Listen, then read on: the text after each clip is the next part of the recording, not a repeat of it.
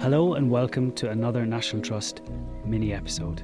Today I'm in the Sleeping Wood at Stowe and I'm here to meet Hannah, one of the gardeners on the team here, to learn a little bit more about the sordid background of this little corner of the garden.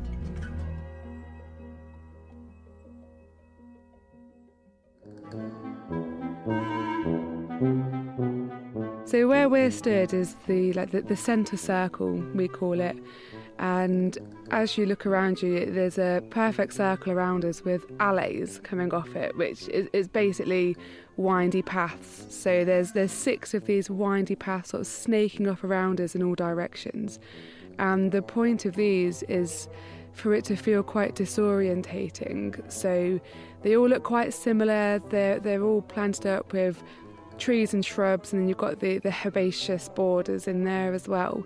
So as you go along these, it's hard to know where you are. You keep getting glimpses through to other areas of the sleeping wood, and you, you get these purposeful cut throughs so you can see other bits, and it all adds to that feeling of of being in a bit of a dream, not really knowing where you are.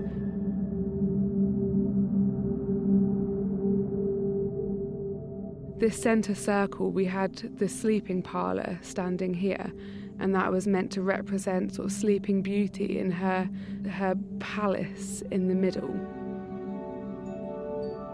And this was just a nice small square building, but when you went inside it, it was full of cushions and it was all luxurious and it was the perfect place to come and escape to after having maybe a bit too much food, a bit too much drink, and you can see that we're really quite close to the house, so it wasn't much of a staggering distance for people to come and escape into the gardens.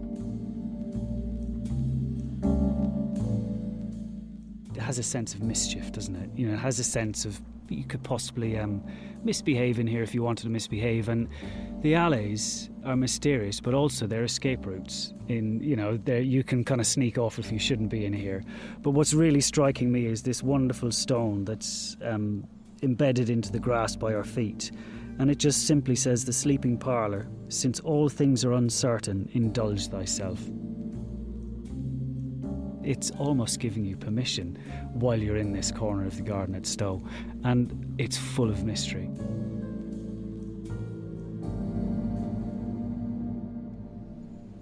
Hannah, we can see a scar of a foundation of the sleeping parlour that was here. And what what's the story behind that? They were forever moving buildings and monuments around in line with the fashions and the sleeping parlour was just knocked down. And thankfully for us, they have used the actual building to fill in the foundations, so we know a lot more about what the building was, how it looked, and they. In line with moving stuff around, the outside of it was decorated with these faces.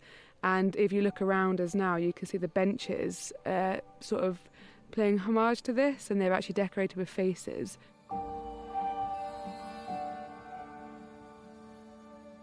So we have three paths running around the garden. You have the path of vice, the path of virtue, and the path of liberty. And this side of the garden, it's it's the closest walk. You're getting your kicks instantly. Whereas for something like the path of liberty, it's it's the longest route around the garden. You've got the most treacherous footpaths, and it's going to be the most challenging because liberty isn't easy, and all the paths are designed to to represent what it is that you're walking for. So where we are now is the path of vice, and that's why we have the sleeping parlour and just around the corner from the sleeping wood, we, we have also on the path of vice, we have the golden statue of Venus, who is the goddess of love, and she is stood in her rotunda overlooking the sleeping wood and the sleeping parlour in the middle.